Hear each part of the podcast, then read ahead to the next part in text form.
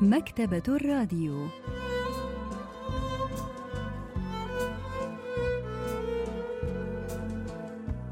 أهلا وسهلا بكم في حلقة جديدة من البرنامج الأسبوعي مكتبة الراديو الذي نستعرض من خلاله كتابا جديدا كل أسبوع.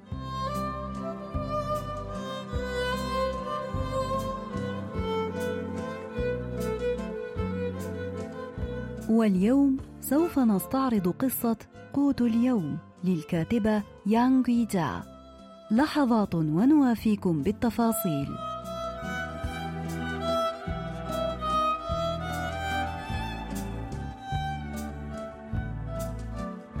نشرت قصة قوت اليوم للكاتبة يانغ جا عام 1987 والقصة منشورة ضمن مجموعة قصصية تضم إحدى عشرة قصة بعنوان أهل وون ميدونغ وتدور القصة في حي وون ميدونغ الواقع ببوتشان بمقاطعة كيونغي أثناء ثمانينيات القرن الماضي. وتبدأ القصة في نهاية عام من تلك الأعوام.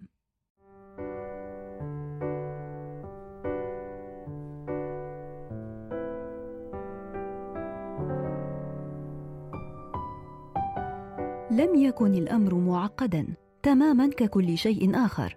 أصبح متجر كيمبو للأرز يدعى سوبر ماركت جيمبو. لا شك أن والد كيونغ هو الذي كان يدير المتجر ولا يتاجر إلا في الأرز والفحم اللذين كان يوصلهما إلى منطقة حي 23 بالكامل قد ادخر الكثير من المال. فلقد هدم المكان الخالي بجوار متجره ليوسعه. عندما تحول متجر جيمبو للأرز إلى سوبر ماركت جيمبو كان من الطبيعي أن تحمل رفوف المتجر مختلف الأغراض المنزلية بما يتناسب مع الاسم الجديد. كان قسم الأرز يشغل جانبا من المتجر بينما استخدم الجانب الآخر كسوبر ماركت صغير. أما الفحم فقد كان متراصا في كومة في الساحة الخالية أمام المتجر. بدا المتجر كبيرا فخما فادهج نجاحه سكان الحي. كان الزوجان الطموحان قد أتيا من قرية جبلية صغيرة في مقاطعة تشونغ تونغ وادخر مبلغا من المال وفراه من عملهما كأجيرين.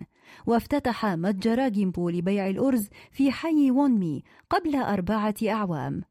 في البداية كانا يبيعان الأرز الذي يجلبانه من قريتهما فقط، ولكنهما توسعا بعد ذلك فصارا يوصلان الفحم لبيوت الحي في العام الذي تلا ذلك كانا قويين مجتهدين مثابرين ولهذا السبب جاء الكثير من الناس في يوم الافتتاح ليشتروا عبوة من البسكويت أو قطعة من التوفو وليتمنوا النجاح ويسر الحال للزوجين.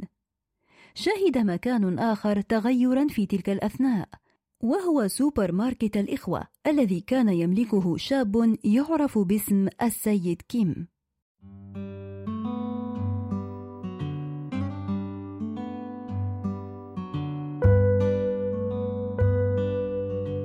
شهدت النساء في حي وونمي كيف رص السيد كيم من سوبر ماركت الإخوة مئات قطع الفحم في الساحة الخالية أمام متجره كانت هناك خيمة بالقرب من مدخل المتجر يستخدمها السيد كيم كمخزن مؤقت لسوبر ماركت الإخوة. رأى الزبائن كيف رصت أجولة الأرز والحبوب داخله، بينما شغلت ماكينة لترتيب الحجارة بالقرب منها وكانت تصدر صوتا عاليا. كان من الواضح أن السبب الذي دفع سوبر ماركت الإخوة إلى بيع الأرز والفحم فجأة ووضع لافتة كتب عليها نبيع الأرز والفحم باللون الأحمر هو الرغبة في منافسة سوبر ماركت جيمبو الذي افتتح لتوه. هنا فقط أدرك الناس أن سوبر ماركت جيمبو وسوبر ماركت الإخوة لا يفصلهما إلا مئة متر لا أكثر وأدركوا أيضا أنهم عندما كانوا يشترون الأرز والفحم من متجر جيمبو القديم كانوا يشترون بقية أغراضهم من سوبر ماركت الإخوة الذي يملكه السيد كيم. كان السيد كيم شابا في الثامنة والعشرين من العمر. كان شابا طيبا شريفا اختاروه عمدة للقرية وكان يعرف كل شيء عن الحي. وكان يعول إخوته الأربعة الأصغر منه ووالده الذي فقد وظيفته بعدما كسرت ساقه ووالدته المتذمرة وجدته التي تجاوز عمرها الثمانين من عائد عمله في السوبر ماركت لام بعض سكان الحي السيد كيم على بيع الأرز والفحم بينما ألقى آخرون باللوم على والد كيونغ هو لأنه هو من وسع متجره ونشاطه التجاري أولا. وهكذا وجد سكان الحي أنفسهم منقسمين بين المتجرين.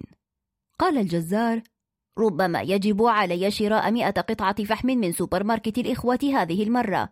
لقد اشتريت عشرين كيلوغراما من الأرز من سوبر ماركت الإخوة. شعرت بالذنب لأنني لم أشتري الأرز من والد كيونغ. هو لا أصدق أنني أشعر بالذنب لأنني اشتريت أرزا بمالي الخاص. نستطيع أن نشتري من المتجرين بالتبادل. لا نستطيع أن نواصل شراء البيض والتوفو والشعيرية بالتبادل. أنا امرأة عجوز ولن أستطيع أن أتذكر من أين اشتريت ماذا آخر مرة. بدأت حرب ضروس بين المتجرين فيما يخص الأسعار. بدأ كل منهما بإعطاء الزبائن زيادات صغيرة على الطلبات ثم بدأ كل منهما يخفض السعر أكثر من الآخر.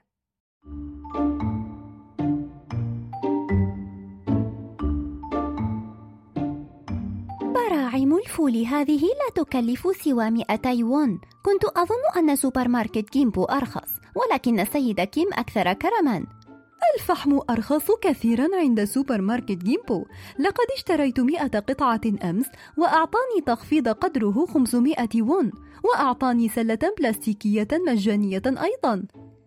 عندما ابتعدت أم سورة عن المكان بعدما همست بتلك المعلومة أضافت امرأة أخرى لا أدري ماذا حل بهما. رأيت السيد كيم يبيع شيكولاتة يبلغ ثمنها 200 وون ب 150 وون فقط. إنه يبيع بأقل من سعر التكلفة. يقول إنه إما يفعل أو ينتهي أمره. أربك هذا زوجة سمسار كانغ نام. كانت تظن أنها وفرت 30 وون عندما اشترت حاجياتها من سوبر ماركت جيمبو. ولكنها اكتشفت الآن أن سوبر ماركت الإخوة يبيع البضاعة نفسها بسعر أقل بخمسين وون من الآخر. لم تستطع أن تقرر المكان الذي يجب أن تشتري منه حاجياتها لتوفر أكثر. وهكذا شكت إلى امرأة أخرى أنها اشترت البضاعة بسعر عال فوبختها قائلة عما تتحدثين؟ لا شك أن التخفيض الذي حصلت عليه في سوبر ماركت جيمبو يتجاوز الأربعمائة وون فكرت في الأمر. فوجدت أن كلام المرأة الأخرى صحيح. قالت أظن أن مقولة المتفرج البريء الذي تؤذيه المشاجرة ليست مقولة صحيحة في كل الأحوال. فها نحن متفرجون في هذه المشاجرة ولكننا أكثر من يستفيد منها. بينما كان المتجران في أوج المعركة المحتدمة بينهما افتتح متجر جديد في العام الجديد في البناية الخالية باسم سوبر ماركت المنتجات الطازجة. وكان يقع بين المتجرين الآخرين تماما ولم يكن يبيع الفاكهة والخضروات فقط بل كان يبيع البضائع الأخرى أيضا. شعرت أم كيونغ هو صاحبة سوبر ماركت جيمبو بقلق بالغ بينما راح السيد كيم من سوبر ماركت الإخوة يشرب المزيد من الخمر.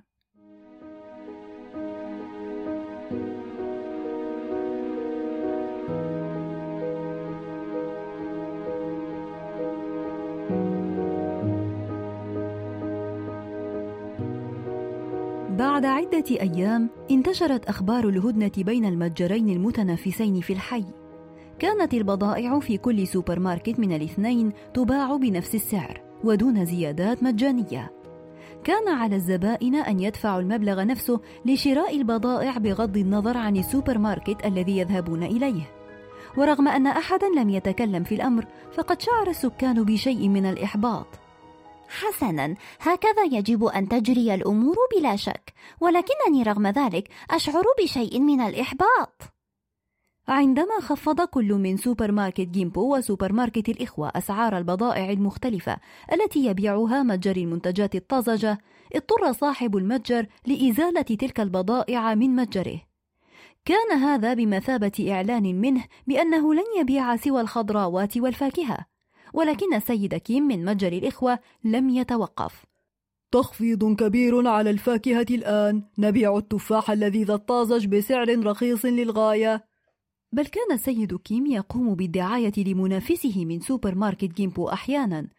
تخفيض كبير على الفاكهة. تخفيض على التفاح والكمثرى واليوسفي اشتروها من سوبر ماركت جيمبو أو من هنا. تخفيض على كل شيء. لم يعد صاحب متجر المنتجات الطازجة قادرا على الاحتمال أكثر من ذلك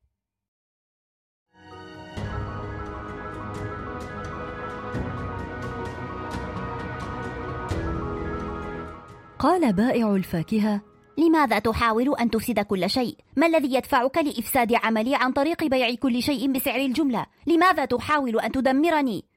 لم يتراجع والد كيونغ هل تقول إنه من الخطأ أن يشتري المرء بسعر رخيص وأن يبيع بسعر رخيص؟ كلام فارغ قال بائع الفاكهة يا لكم من طماعين لماذا تعارضانني؟ لماذا تحاولان تدميري؟ غضب السيد كيم بشدة فصاح يا لك من رجل ضيق الأفق يغضبني أن تحادثني بهذه اللهجة يجب أن تتعلم الدرس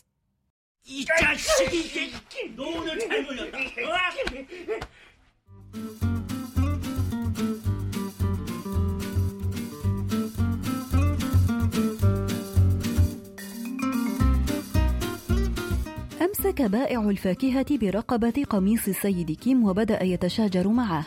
كان جسده أكثر ضآلة من السيد كيم ولكنه قفز عليه بكل ما أوتي من قوة فدفعه السيد كيم بسهولة ليسقط على الأرض. لن أسمح لأحد بأن يدمر عملي. لقد عشت حياة بالغة الصعوبة ولست مستعدا للتراجع الآن. مستحيل. بعد شهر أقفل متجر المنتجات الطازجة أبوابه. تحدث السكان عن الأمر كثيرا. فشعرت سيدة أم شينيه صاحبة متجر الراديو بالأسف لذلك. قالت لابد أنه كان يعاني كثيرا ليقرر في نهاية الأمر أن يفتح متجرا هنا. فهذا ليس من الأحياء التي يقصدها المرء ليجني أرباحا كثيرة. لماذا لم يتركاه وشأنه؟ يا لقسوة الناس! وقالت زوجة صاحب متجر المنتجات الورقية أنا أيضا أشعر بالأسف ولكن ما باليد حيلة. كانوا يحاولون أن يصمدوا وأن يكسبوا قوت يومهم فقط. الناقدة الأدبية جون سو يونغ تشرح لنا سبب بقاء صاحبي المتجرين القديمين ورحيل صاحب المتجر الجديد. 작품의 제목이 일용할 양식인데 제목이 내용을 잘 압축해서 담고 있습니다. عنوان القصة هو قوت اليوم وهو عنوان يعبر عن القصة جيدا. ظل صاحب متجر الإخوة ومتجر جيمبو يتنافسان بكل قسوة إلى أن ظهر لاعب جديد على الساحة. هو صاحب متجر المنتجات الطازجة الجديد وهو ما دفع المتنافسان إلى التعاضد لإزاحة المنافس الجديد. وقد وجد بعض السكان أنفسهم يتعاطفون مع السيد كيم أو والد كيون هو بينما تعاطف آخرون مع صاحب المتجر الجديد. وبغض النظر عن كل ذلك نجد أن سكان الحي هم الفائز الأساسي في تلك المعركة التي اشتعلت بين التجار الثلاثة في تخفيض الأسعار لجذب الزبائن.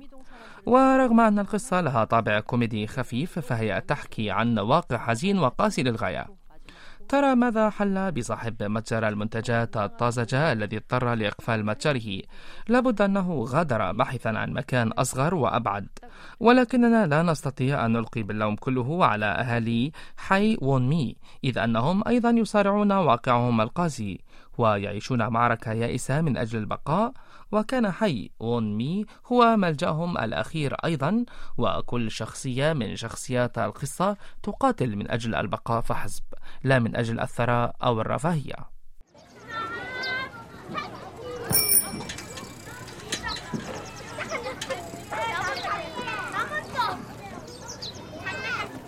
انتهى الشتاء الطويل كان الأطفال يركبون دراجاتهم بينما جلست النساء تتبادلن الحديث تحت ضوء شمس الربيع. عندما انضمت صاحبة مكتب سماسرة كانغنام، سألتها النساء الأخريات عن سبب ابتسامتها. قالت: لقد بعت المكان الذي كان متجر المنتجات الطازجة وقعنا العقد لتونا ولكنني أظن أن أسرة شيني قد تعيش أوقاتا عصيبة الآن قالت أم شيني لماذا؟ هل سيفتحون متجرا جديدا للراديو؟ لم يتقرر الأمر بعد قالوا إنهم يفكرون في عدة احتمالات لم تستطع السمسارة أن تنظر في عيني أم شيني مباشرة. قالت زوجة الجزار وهي تقلد أم شيني لا شك أن ظروفه الصعبة هي ما دفعه لفتح متجر راديو هنا. يجب أن نتعايش كلنا معا صحيح؟ ضحك النساء على زوجة الجزار التي راحت تقلد أم شينيه ولكن أم شينيه لم تستطع أن تشاركهن الضحك بالطبع. لم تستطع الشابة التي تعيش في المنزل رقم 64 أن تكبد فضولها أكثر من ذلك فسألت ترى ما الذي سيحدث الآن؟ هل سيواصلون الشجار؟ لم يكن والد كيونغ سهل المنال كانت الهدنة بين المتجرين قد انتهت فأرادت المرأة أن تعرف ما سيحدث بعد ذلك قالت زوجة السمسار لا أظن أنهما سيتشاجران مجددا حان وقت المساومة ومواصلة الحياة بدأ أن زوجة السمسار تفكر في أم شيني وهي تقول تلك الكلمات. قالت أم شيني لا أظن أن السيد كيم سيتحمل. وإذا قرر القادم الجديد أن يفتح متجرا مشابها هنا ستنهار أعمالنا. لاحظت الواقفات كيف تغير موقف أم شيني تماما عما سبق فصمتن تماما ولم تنطق إحداهن بكلمة.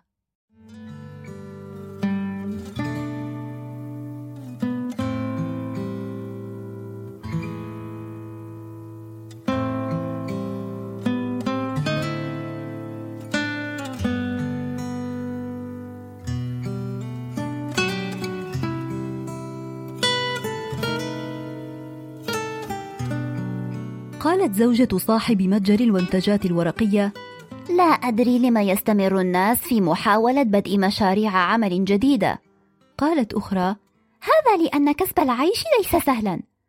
هكذا أجابت الشابة السؤال الأحمق بإجابة حكيمة. ساد الصمت بينهما وبدا القلق على وجوه نساء حي وونمي راحت كل منهن تفكر في أنها يجب أن تكسب قوت يومها وأن تواصل الحياة بشكل ما. كانت أم شيني أكثرهن وجوما وعندما أتاهن صوت بكاء صغير صاحب متجر المنتجات الورقية تفرقن وكأنهن كن ينتظرن الإشارة. كانت أشعة شمس الربيع تغمر المكان الذي غادرنه وهكذا بدأ التوتر يسود حي وونمي من جديد بعد فترة السلام القصيرة التي أعقبت مغادرة صاحب متجر المنتجات الطازجة. البروفيسور بانغ مين هو أستاذ الأدب الكوري بجامعة سيول الوطنية يحدثنا عن الرسالة التي تريد الكاتبة إيصالها إلى القارئ من خلال القصة. 신혜 엄마가 입장이 180도 바뀌었어요. 그런데 전파상이야말로 정말 넓은 동네 하나밖에 없는 건데 غيرت أم شينيه رأيها تماما كانت البلدة تحتاج إلى متجر راديو واحد فقط. ولذلك حين قرر أحدهم فتح متجر راديو آخر في تلك البلدة الصغيرة أصبح الموقف ملهويا ومأساويا في الآن ذاته. لم تكن المنافسة مشكلة متاجر البقالة والأرز فقط فالمشكلة ليست بعيدة عن أي منا لأننا جميعا نعيش الواقع القاسي نفسه ونحمل الهم نفسه أن نكسب قوت يومنا.